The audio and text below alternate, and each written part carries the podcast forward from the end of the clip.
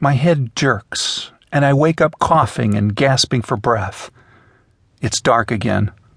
I'm cold. So cold. I try to move, and then I remember the pain in my legs. My whole body hurts now. Every bone aches. The peace and calm of the cottage, the woman in the rose dress, the little boy, the pastel light and colors from my dream, if it was a dream, are faint but comforting memories. So I try to hold on to them. I try to go back. I try to fall asleep again, hoping I can get back there. But I can't. I try to pull myself up, slowly, gently, ever so slightly, to avoid the pain.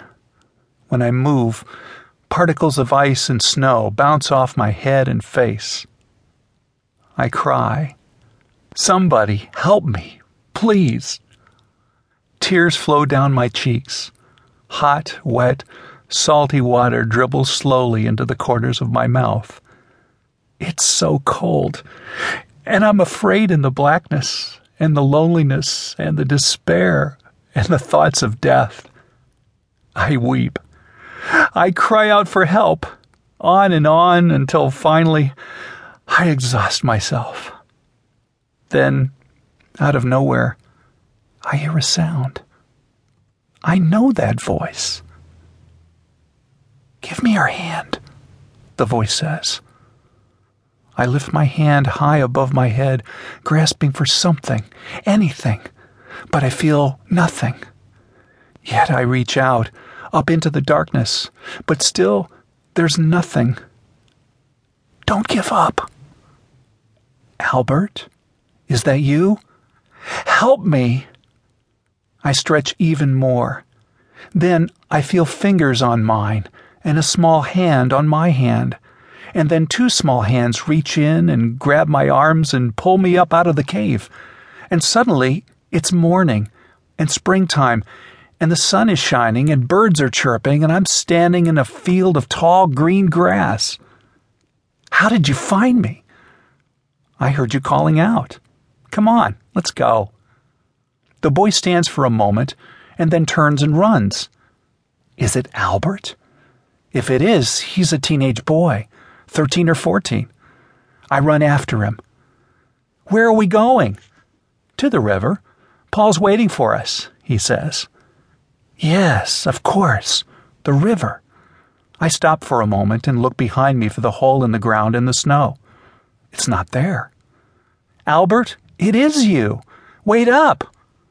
The boy stops, turns, and runs back to me. What's the matter? he asks. We have to hurry. Paul's waiting for us. But what about the man trapped in the snow? What happened to him? I ask. Albert blinks his eyes. He tugs on his dungarees to pull them up over his hips. He's dying, he says. Don't worry about him any more. Come on, let's go. He turns and runs again through the tall green grass. We run as fast as we can past the old shamrock tree, past the three barking dogs in their kennels, over the crooked ditch, past the two shanties. The yellow sun blazes in the sky. We run and run. I reach forward to touch the boy in front of me, but he moves too fast. I feel the sun on my face, the warmth on my skin, and it feels so good. We run until we reach the river. As we approach, I see another boy kneeling on the ground.